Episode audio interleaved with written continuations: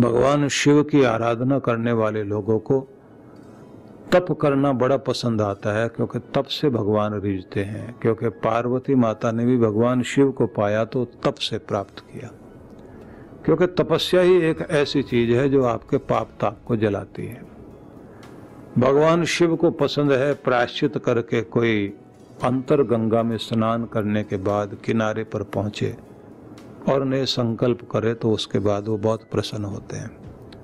मेरा निवेदन यही है, एकांत में बैठ करके पिछली बीती हुई गलतियों को प्राश्चित करके नए ढंग से ज़िंदगी जीने के लिए संकल्पित हों।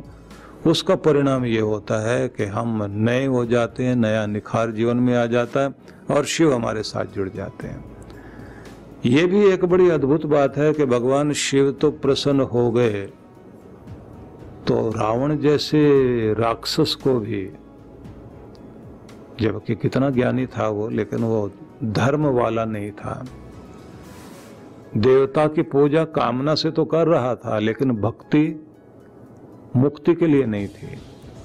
तो सोने की लंका तो उसको दे दी, लेकिन वही विनाश का कारण भी बनी, क्योंकि जब अहंकार बढ़ जाता है आदमी को और उसके पास दुनिया भर के साधन हो जाते हैं तो वो सोचता है, मैं सारे संसार को वश में कर सकता हूँ।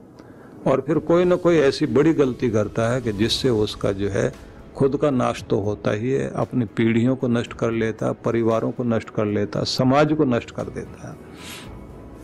निवेदन यही है कि हम सभी भगवान से वो कुछ मांगें। जैसे आप लोग देखते हैं कि द्वारिका नगरी भी सोने की नगरी थी। लेकिन उसमें सब तरह का सुख था। कारण क्या था कि वहाँ पर भगवान बसते थे। जिस सोने की नगरी में रावण बसता हो, वहाँ सुख नहीं है। जहाँ दुष्टता बसती हो, वहाँ सुख नहीं है। लेकिन जिस सोने की नगरी में जो है, भगवान बसता है तो वो स्वर्ग नगरी बन जाती है।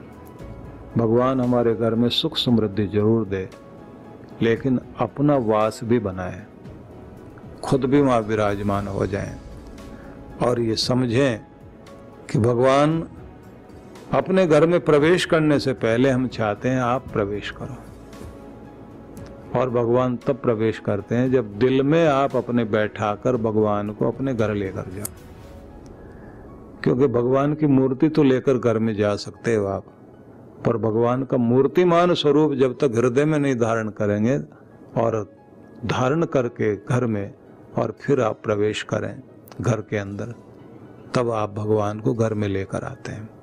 और जब भगवान को घर में लेकर आते हैं तो हर दिन भगवान की स्तुति, महिमा का गान और वहाँ पर भगवान के गुणों की चर्चा और भगवान के लिए भोजन का पहला हिस्सा भगवान को भोग लगाएँ। जीवों के लिए आप कुछ न कुछ करें और अपनी कमाई का कुछ हिस्सा धर्म के लिए निकालें और सभी भजने वाले, सेवा करने वाले हाथ से कुछ भी सत्कर्म करने वाले बन जाएँ और चरण व्यक्ति के जो है सन्मार्ग पर चलने लग जाएँ, तब माना जाता है इस घर में धर्म का वास हो गया है और जहाँ पर धर्म होता है, उसी के ऊपर बैठते हैं भगवान शिव। धर्म को कहा गया नंदी और जिस पर भगवान बैठते हैं, वो धर्म है, नंदी है। तो भगवान तो तभी आपके घर आएँगे, उनकी सवारी तो आए। तो धर्म जीवन में आ जाए तो भगवान भी साथ में आते हैं।